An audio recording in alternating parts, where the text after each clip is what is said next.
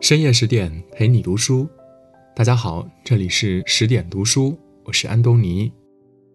今天我们要分享的是《围城》，困住我们的不是城，而是自己。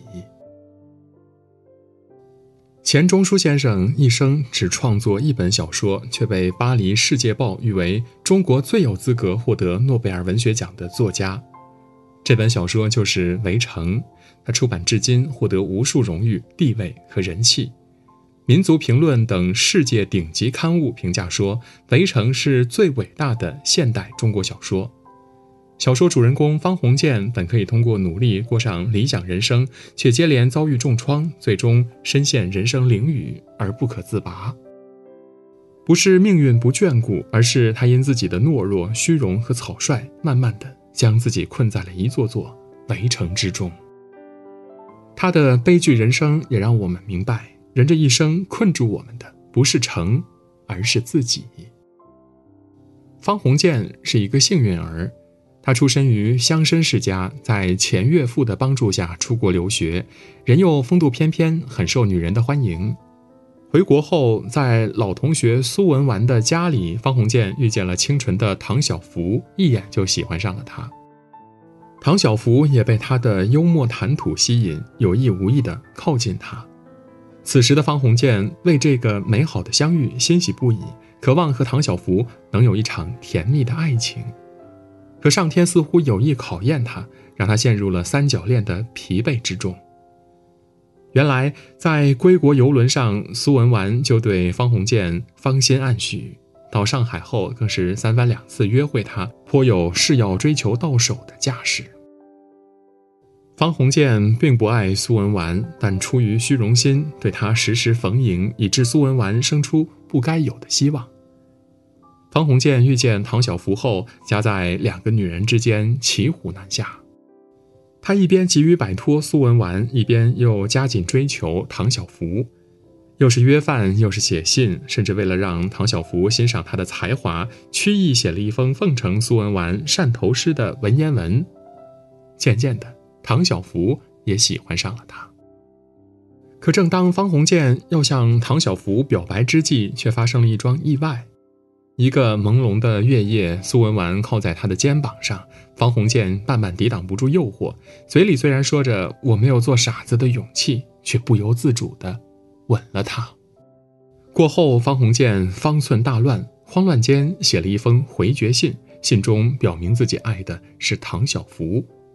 苏文纨恼羞成怒，立刻在唐晓芙面前恶意诽谤，大肆渲染方鸿渐的过往情史。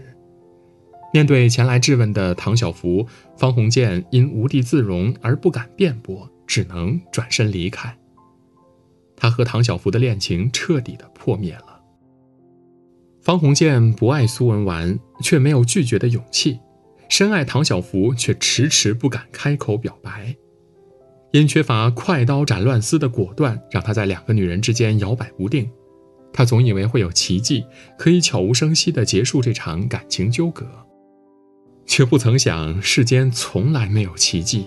所谓的奇迹，都只是别人的全力以赴。爱情世界里，美好的开始并不一定要有完美的结局。莎士比亚说：“爱情是一朵生长在悬崖峭壁边缘上的花朵，想要摘取它需要勇气。”我们在爱情的路上遇到的困境，不仅仅是感情无常，更多源于我们对待爱情不够义无反顾的勇气。方鸿渐在关系到幸福与否的关键时刻，却没有足够的勇气解释彼此的误会。最终和美好的爱情擦肩而过，只留下无尽的意难平。俗话说：“躲得过初一，逃不过十五。”所有逃避的未来都在等着我们买单。只可惜方鸿渐似乎从来没意识到这个问题。前岳父周先生把他当亲人一样看待。不仅安排他到自己的点金银行工作，还让他住进自己的家中，生活起居都有佣人侍候。方鸿渐和唐晓芙感情告破后，周太太因不满方鸿渐欺瞒而生气，爱妻心切的周先生也对他一顿数落。方鸿渐羞愤交加，心想着与其赖着不走惹人讨厌，不如溜之大吉。懦弱的他并没有想着怎么样冰释前嫌，而是选择了不告而别，大大的寒了周家人的心。后来，方鸿渐接到三闾大学的教授聘请书，满心期盼想在职业上有新的境遇。和几个朋友一番劳顿后，方鸿渐抵达三闾大学，迎接他的却是被降为副教授这桶冷水。这迎头一棒带给方鸿渐很大的打击，他没有打起精神在工作上兢兢业业，而是一味消沉敷衍了事。不仅备课将就应付，上课更是胡诌八扯。甚至改基础班的英文作业都能错误百出，学生的冷嘲热讽让他心灰意冷，同事间尔虞我诈的相处氛围更是让他无所适从。